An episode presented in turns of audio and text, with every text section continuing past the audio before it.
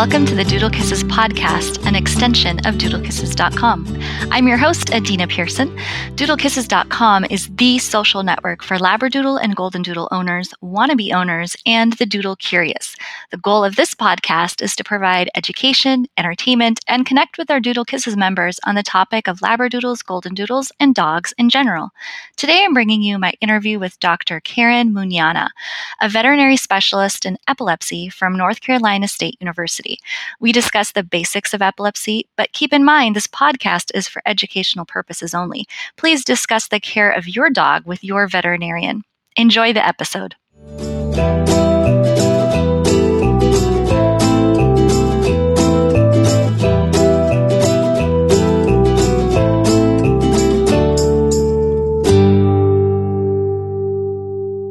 Hey, everybody in Doodle Kisses Land. I've got Dr. Muñana here, and I'm going to let her tell you about her position and where she works. So go ahead and tell us tell us what you do.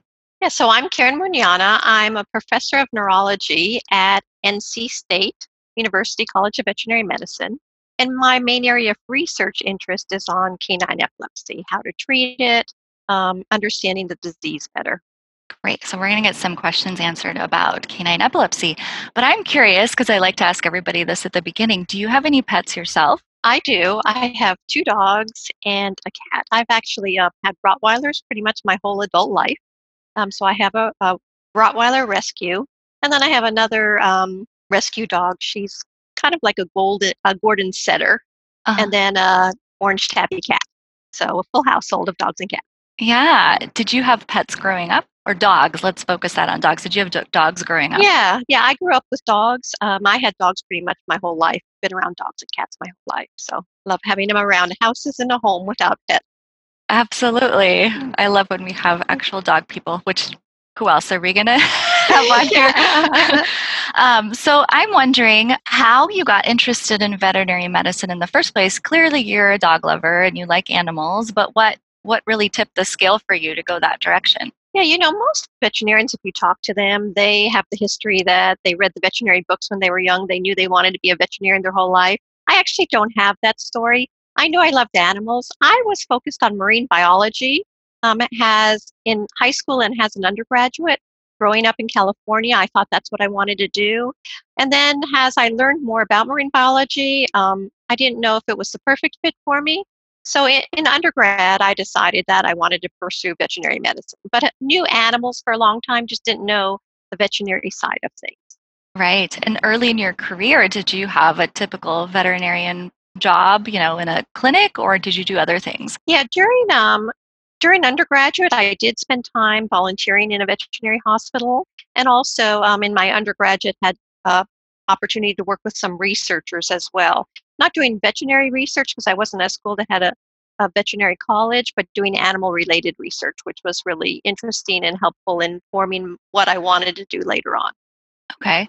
And how long have you been in your current position in neurology?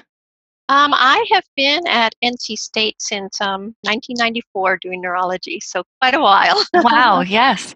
Um, so tell me how you got interested in epilepsy, because I think you do some research in that area, correct? Yes, yes. So um, I initially my area of research in neurology was not epilepsy. Actually, an epilepsy project kind of fell into my lap from someone who said, "Oh, I think this would be interesting to study," and I got in involved in it, and then I realized how valuable it was. And it's primarily the pet owners that, that make my job as an epilepsy researcher has rewarding. They're obviously very um, the disease is devastating and they're very focused on supporting people trying to advance our understanding of it and get better treatment. So once I did that one epilepsy study, I realized how valuable the work was and what a great network of people I had to work with me, um, and decided that that's what my specific area of research that I wanted to focus on.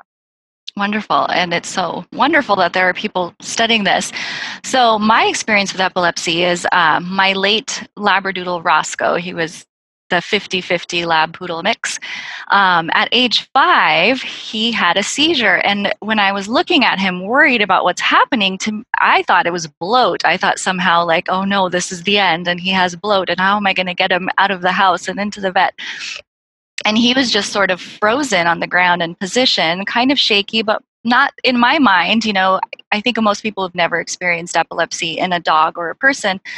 Imagine like someone kind of shaking, you know, like you seizing in a, but he was, yeah, it was hard to describe exactly what I saw. He was on his belly and kind of trying to get up but couldn't move and frozen and later he was drooling and so all those things to me having never seen bloat made me think that but right. then he was fine and my husband was able to like he came home shortly at the afterwards and took him to the vet and they decided he had a seizure.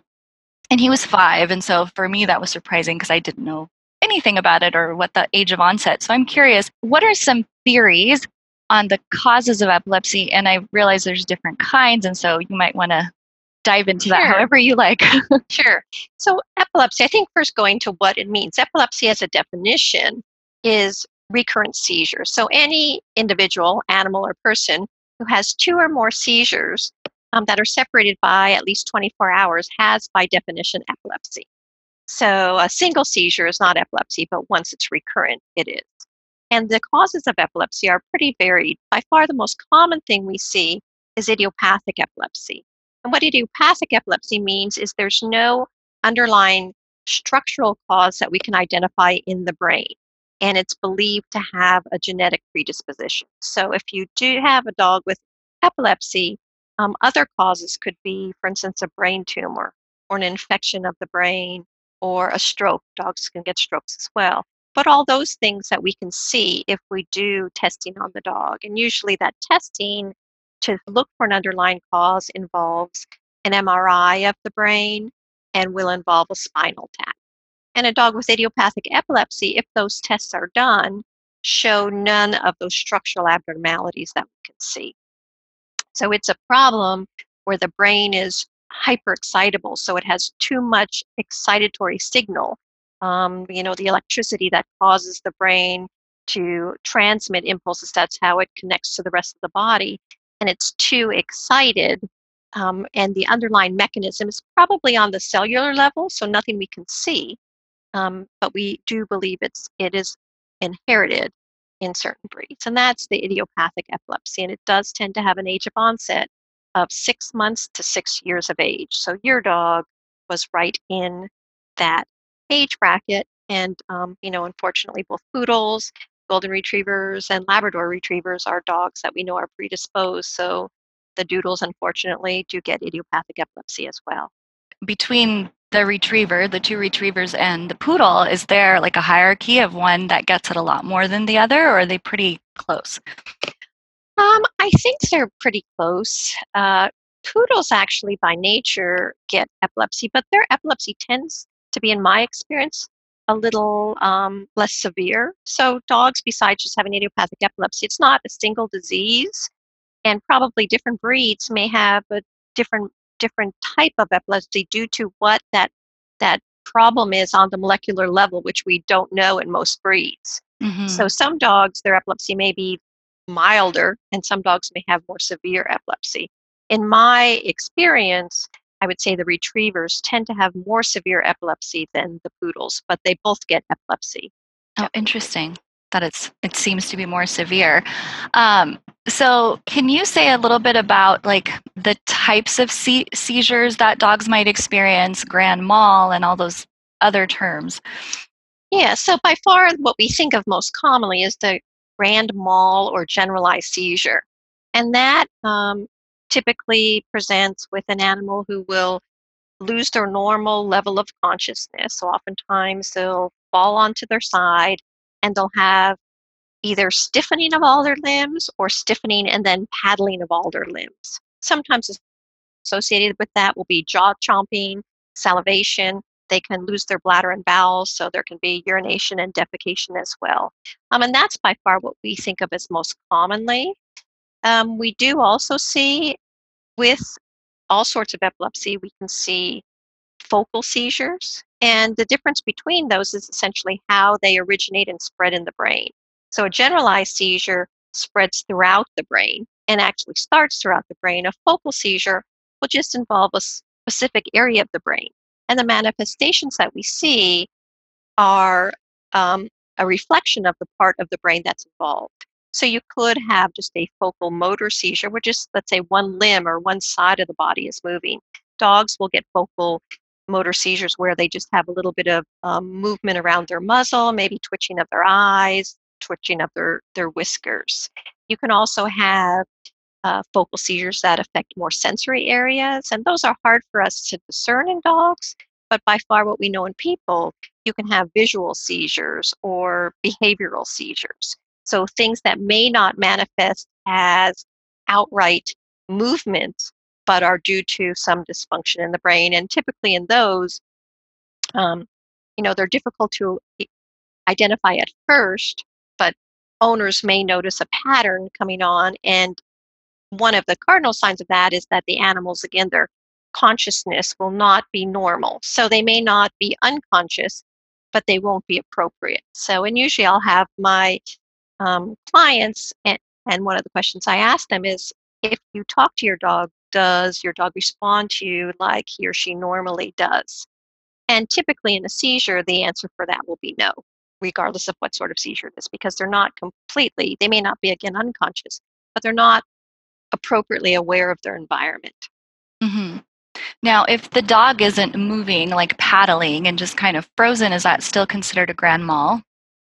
If they're stiff, yes, it is okay. considered a grand mal. And there's actually then other types of unusual seizures we see. So we can see what's called an atonic seizure, where the dog will actually lose all their muscle tone. And usually those dogs will be walking around and then all of a sudden completely collapse and then get up, walk around again and completely collapse.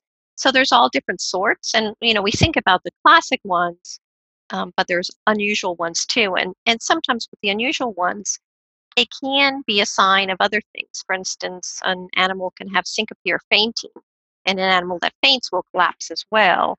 Um, there's problems with the equilibrium system, which can cause problem animals to fall over, have unusual signs. So all these episodes aren't only seizures, um, but they're one of the things that we consider. And then usually the veterinarian, by asking specific questions and doing an examination, can help narrow down whether or not it is indeed truly an epileptic seizure. Okay. Now, with my dog Roscoe, he managed to go six years without needing any medication. He had them spread out enough, or even if they did seem like they were clustered a little bit, it didn't happen again for a long time. So we managed without any meds for six years. Um, is that typical? Do most dogs need medication? Um, that is not typical. You are lucky. Most dogs do, unfortunately, need medication. But again, as I mentioned before, there's a whole um, array of severity of epilepsy. And it used to be thought that it was important to treat dogs early and aggressively uh, with the thought that seizures beget seizures. So the more seizures an animal has, the more difficult they are to control over the long term. And that's something that's been proven actually in experimental models of epilepsy. It's never been proven in dogs or people with epilepsy. And, and that may still be the case. And that's why we recommend if, if seizures are severe, we treat them. Although now the thought is perhaps there's kind of a natural progression of epilepsy that each individual is pre programmed to. So your dog's epilepsy was pre programmed to be less severe than perhaps another dog's. Um, and it just varies, and there's unfortunately no way to predict that, although it may be um, inherited to a degree, because again, certain breeds of dogs, certain lineages of dogs may tend to have more severe seizures than others. Okay, so let's say that um, a dog had slightly more severe seizures or more frequent than my dog. What would be the consequences of not treating with meds if somebody decided, oh, I, I just don't want to do medication for whatever reason? Um, what are some of the consequences of seizing other than more seizures? So the consequences and, and the, the decision to to start medication, yes or no, I think is a very personal one, and it has to be made on an individual basis. You know, as a veterinarian, I have guidelines that I use, but you have to take the individual circumstance into account to decide. The reason we recommend um, treatment is is number one for that thought that seizures maybe get seizures. So again, that we've never shown that in animals or in in our naturally occurring disease but by all means, we know it happens in laboratory animals. So by treating, um, do we get a better response over time? And there are some studies in, in dogs with epilepsy that looked at them over long term, and there is some evidence to suggest the dogs that did better maybe that were treated earlier. So perhaps by avoiding further seizures, you're avoiding progression of the epilepsy. That's kind of an unknown. I think the biggest reason is to prevent a seizure that could cause serious consequences. So, if a dog has a seizure that lasts more than five minutes, that's considered status epilepticus. If a dog has a seizure and then stops seizuring but never really regains its normal consciousness and has another one, that again is considered status epilepticus. And status epilepticus, it can be life threatening. So if the body continues to seizure for an unlimited period of time or an extensive period of time, there can have serious consequences on the brain and other organ systems just due to the repeated activity, the metabolic demands, and an increased temperature, and those can be life threatening. So that's the main reason if an animal tends to have more frequent seizures or severe seizures um, to that we treat them is to try to get those seizures under control to prevent them, them from perhaps having something that could be more serious and life threatening. Yeah, it makes sense. And it's such a horrible thing to witness when you're right. witnessing your dog go through that, that just to, you know, avoid that is probably enough for yes. most people. Um, now, what are the typical treatment options? What are the most common treatment options and, and any side effects for those? Yeah, so the most common thing that we do by all means is medications, the anti-epileptic drugs. And of those drugs, uh, we there's four that we use most commonly in veterinary medicine. It's phenobarbital, potassium bromide, a drug called zonisamide, and a drug called levetiracetam or Keppra. And phenobarbital is the oldest drug that we have. Um, potassium bromide is has been around for many years. The zonisamide and Keppra we've only been using for I would say probably the last 10 or so years. Those are drugs that were more recently approved in humans, and we use them um, based on the information that we have in human medicine. Um, all drugs that treat seizures have side effects, and what they're doing essentially is I mentioned that seizures are due to hyperexcitability of the brain. So the medications work by dampening the excitability of the brain. And because of that, we're going to see general side effects, and all seizure medications can cause lethargy and some incoordination. Uh, depending on the type of medication, we can see other side effects as well. So, for instance, phenobarbital, which we know is the most effective drug to treat seizures in our dogs, also has more side effects than some of the newer drugs, such as zonisamide and levetiracetam. It can cause an increased appetite, increased water consumption, increased uh, urination. It can have effects on the liver. It can have effects on the red blood cells. So there are things that need to be monitored. I don't think the side effects should preclude use of it because we know it's quite effective, but it just says that if, if a dog's going to be placed on it, they need to be monitored um, with blood work periodically. Mm-hmm.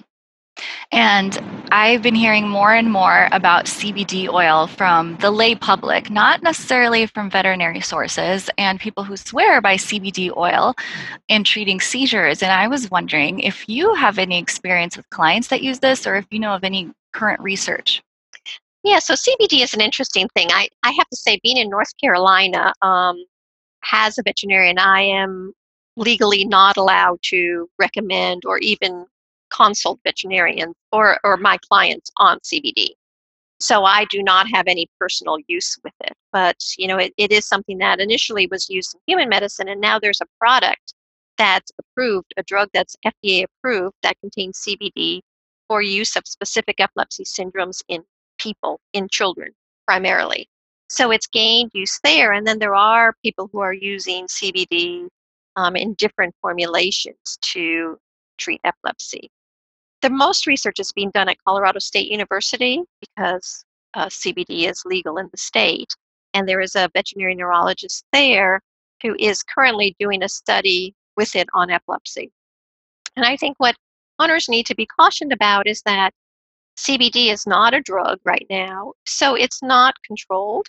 So the CBD you get from one source may not be the CBD that you're getting from another source. So there's a lot of potential variability in what you're getting. And there's a lot of questions in terms of how well, particularly the oral products, are absorbed in dogs. So I don't think right now we have enough information to say that CBD is helpful. Um, but hopefully, based on this work that's being done at Colorado State, we will have that information in the next few years. The other thing that I would caution um, epileptic owner, pet owners to think about is that it can have drug reactions. So some work, early work that came out of Colorado showed that it can have effect on the liver. So if you're using other drugs that may affect the liver, there could be the potential for them to have drug interactions. So by all means, I would say before using something like that, definitely discuss it with your veterinarian.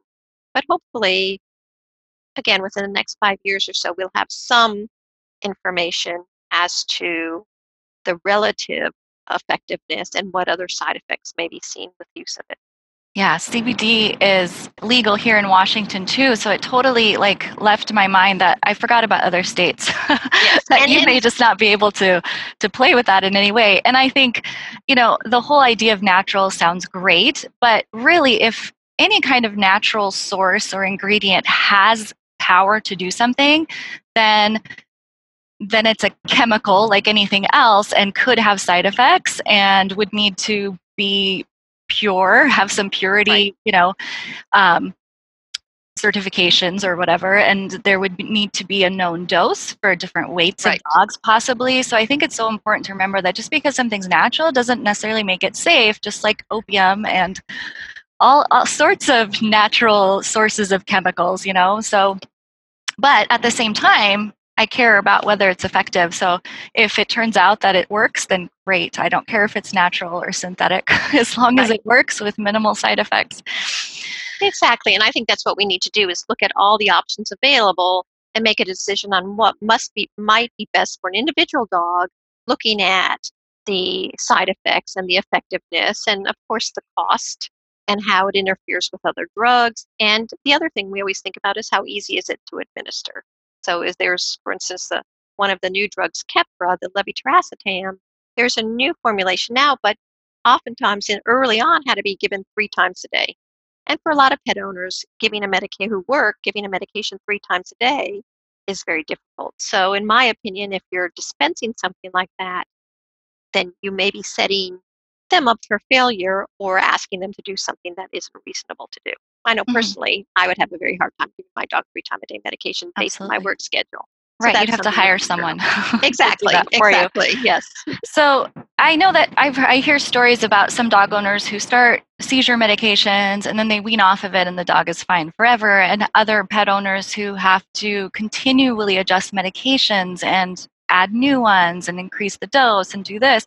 And I'm wondering how common is each of those extremes, or you know, are those more common than than the average you know do you just take one med forever and that's all it takes? Yeah it there is again a quite variation and we used to say that dogs that started seizure medications had to be on them lifelong and we didn't expect anything different. Now there is some research that suggests that a percentage of dogs so it's a small percentage less than 20% will go into remission meaning that their seizures get under control and then you have to decide is that remission because of the medication or is that remission despite the medication? So some dogs will just stop seizuring because the medication is so effective for their specific type of seizure, but it may be that they don't need the medication anymore. And that again is an, uh, the question as to do you try to wean your dog off the medication to see what happens? That's a very individual thing that needs to be discussed with your veterinarian because there is information to suggest that if you take a dog off of seizure medication, and indeed that seizure, seizure medication was helping the dog, then the seizures are going to be more difficult to control once you start them back on medication. Mm-hmm. So if you do wean them off of medication, it has to be done very, very slowly and under the guidance of a veterinarian who can help. The flip side of the coin are the dogs that we consider refractory or drug resistant. And it seems like, unfortunately, regardless of what medications you give these animals, they still continue to have seizures. And that is probably about 30% of the population. So more dogs, unfortunately, are on the severe side than on the mild side that get remission. And those are the dogs that are most challenging Of course, the dogs that I see at, at the veterinary school, which is a referral institution more often, um, that have been through a lot of the different medications and they're still having seizures. And at that point, then we can start thinking about some alternative therapies. But ultimately, the goal is to try to um, get a nice balance. So we maximize seizure control while minimizing the side effects and just get to the dog to the best quality of life possible, knowing that unfortunately we're probably never going to be able to control those seizures. Right. So I'm wondering, you know, like there's so many DNA tests out now for various canine conditions. Are we anywhere close to finding genetic links to epilepsy? We're we're looking on it, and I I personally don't do the uh, the genetic research, but there's several centers in the United States and abroad that are doing that work. And at first, the thought was that it it would be I shouldn't say a simple task, but a simpler task because of the amount of um, inbreeding within certain breeds that it kind of concentrates the genes. And the thought would be, well, it might be uh, relatively, I shouldn't say easy, but successful attempts to try to get these genes. And it's been proven that it's not that case. And the thought is that it's probably complicated in terms of its genetics. So it may not be a single gene, there may be multiple genes, or a gene may influence another gene. So there are researchers that are actively pursuing it. The biggest centers in the United States are at Minnesota and Missouri. Um, and then there's some, again, in Europe. And we found the genetics for a few very specific conditions, epileptic conditions in dogs. But in general, for instance, the golden retrievals or the poodles, we still haven't found it. So I think I think it's it's out there, um, and hopefully we will get more information. But I think it's proven to be not as simple as a lot of the other disorders for which we do have the genetic test for now. Yeah, I can imagine that there might be multiple genes and different types and, you know, right. having to rule all of that out. And it's so frustrating if you love a type of dog that tends to run with epilepsy in their in their heritage just because if the age of onset is 6 to 6 years, most breeding females are going to be done breeding by then and you right. won't know like before yes. that's over and some of the stud dogs might go a little longer but in general you're just not going to be able to rule that out very easily um, although i'm sure there's some breeders who kind of do their best to see oh this line has epilepsy i better shut that down um, let's see i'm curious about any common triggers for seizures. So somebody asked, can flea medications cause seizures? Um, do you know of any kind of stimulants or specific pre-events, precursors that are common that stimulate seizures in dogs? Uh, yeah. So in terms of the flea and tick medications, that's a question that I get quite often. And if you read the package inserts on a lot of these medications, it does have as a potential adverse effect seizures. And the reason for that is, is a lot of these medications act on the nervous system of the flea or tick, whatever it is, and that's how they exert their effect by ki- in killing the flea or tick. Um, so it does have effect on the nervous system.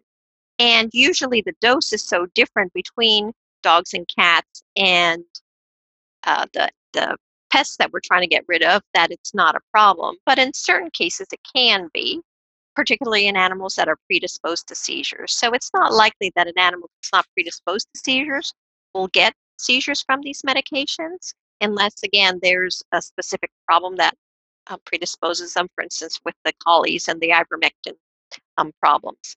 But it can potentially cause problems. So, in my mind, I recommend flea and tick problems. And again, it depends on what part of the country you're in and how bad the problems are. In North Carolina, the fleas and ticks are pretty bad and the potential to get disease associated with those, besides just the annoyance of flea allergy, the potential for transmission of disease is pretty great that we recommend flea and tick control.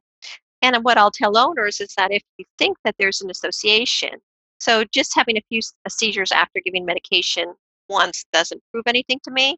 But if you're on a monthly and you notice that every month your animal is having seizures after giving the medication, then I think it's wise maybe to take a change and see what happens. One thing to think about though is a lot of dogs have a pretty specific seizure cycle. So some dogs will get into a cycle where they seizure every 30 days or every 40 days. So if you happen to have a dog that's on a seizure cycle of every 30 days, and that's the same cycle of the medication you're giving, it may look like there's an association. So the best thing to do before saying this is absolutely the cause of the seizures is to stop that medication for a while, put the dog on something else to prevent the fleas and ticks, and see if it persists. Yeah. And it may or may not. So I again, I don't. I I usually recommend put them on the medication, um, but if you're concerned about it, then then take some steps. And check and with, the correlation. exactly. The, so it's not causation. Causation, exactly. And with respect to other triggers, um, you know, some people will mention um, change in weather that can trigger. By all means, we know stress can trigger seizures. Um, in animals, that could be a change in the household. So some dogs will have more seizures, you know, around the holidays when a lot of people are in and out of the house. There's a lot of bustle. Some dogs will seizure when they go to the groomer or when they go to the veterinarian. So we know that stress can exacerbate seizures, and that's something that's known in people as well. Um, and people actually, um, lack of sleep can exacerbate seizures as well. Okay. So and so the stress of surgery could be a, a, a trigger, but do we know anything about anesthesiology and sort of like the physical surgeries that would trigger a seizure outside of just stress generically? Um, I would say probably not. The one thing about anesthesia um, is most anesthesiologists or veterinarians who are administering anesthesia, they know there's certain drugs that you should use and not use in dogs that have epilepsy because there are drugs that can predispose seizures and drugs that are safer for dogs with epilepsy. And most most veterinarians know that. I think the biggest concern about a dog that has anesthesia um, is the fact that, again, there is a stress, and also there may be some slight alteration in the seizure medications that the dog is receiving.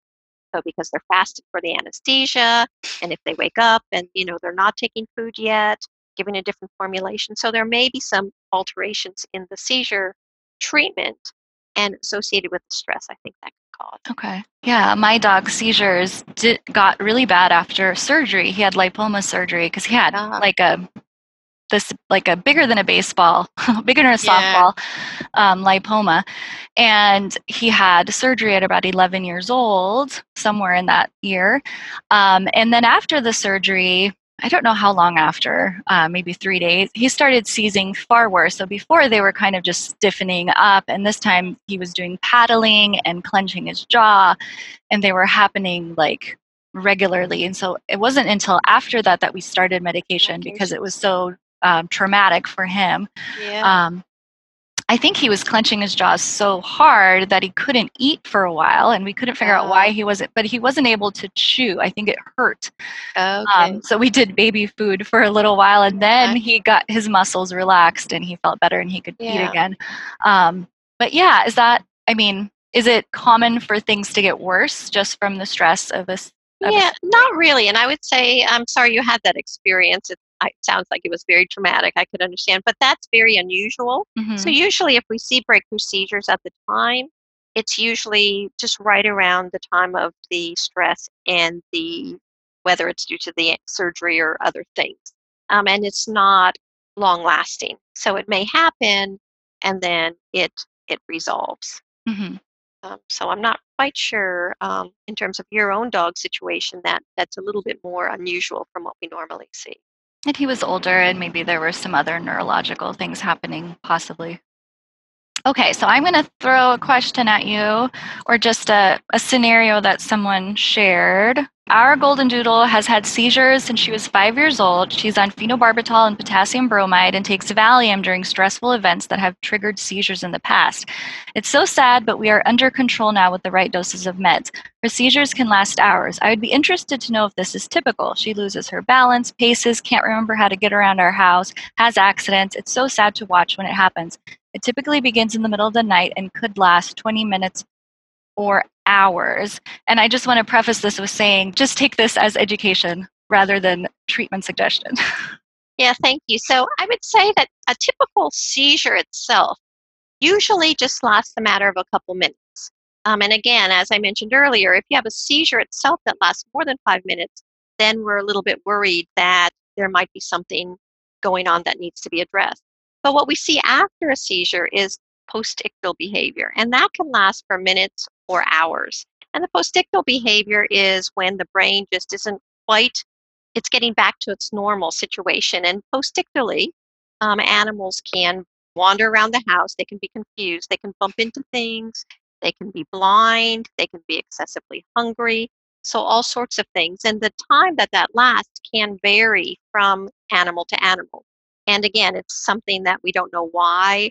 More severe seizures maybe have more severe postictal signs, but not necessarily.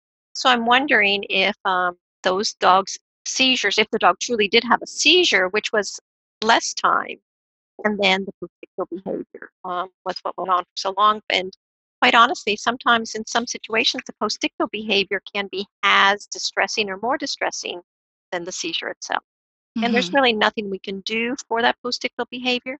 Some some people will provide some sedation in that period, but there's really nothing we can do to do let it run its course. It definitely feels helpless as you watch your dog yeah. trying to settle down and seem so agitated and confused. Well, we are about out of time, so I want to thank you again, Dr. Muñana. Um, thank you so much for being willing to come on and talk to us about epilepsy and seizures. Um, appreciate your expertise. Oh, it's been my pleasure. And one thing I would like to mention to um, the audience is that I do have a study going on right now that we are looking for participants in, and you don't have to be in North Carolina to participate. So we are looking for um, dogs that have epilepsy and live with a dog that's non epileptic. And owners um, need to collect a fecal sample. We're looking at the fecal or the GI microbiome in these dogs to see if perhaps the intestines and diet and the gut play a role in epilepsy. Um, so if there are people who think they may qualify or interested, um, I would encourage them to um, contact me or um, through NC State, or um, if you post the information as well, that would be helpful. Yes, I will definitely post that. I'll post a flyer and I'll put it in our email and um, everywhere else that we share this. we appreciate that. Thank you so much. Thank you. It's been my pleasure. Thank you for tuning in to this episode of the Doodle Kisses podcast. If you have any ideas or recommendations for future topics or guests, send me an email at admin at doodlekisses.com. That's A D M I N at doodlekisses.com. Also, subscribe to this podcast on iTunes, Pocket Casts, Stitcher, or however you get your podcasts so you can have every episode ready to listen to as soon as it comes out. The show notes will link you to our GoFundMe page, as well as links to some of the things we discussed in today's episode. Talk to you next time on the next episode of the Doodle Kisses podcast.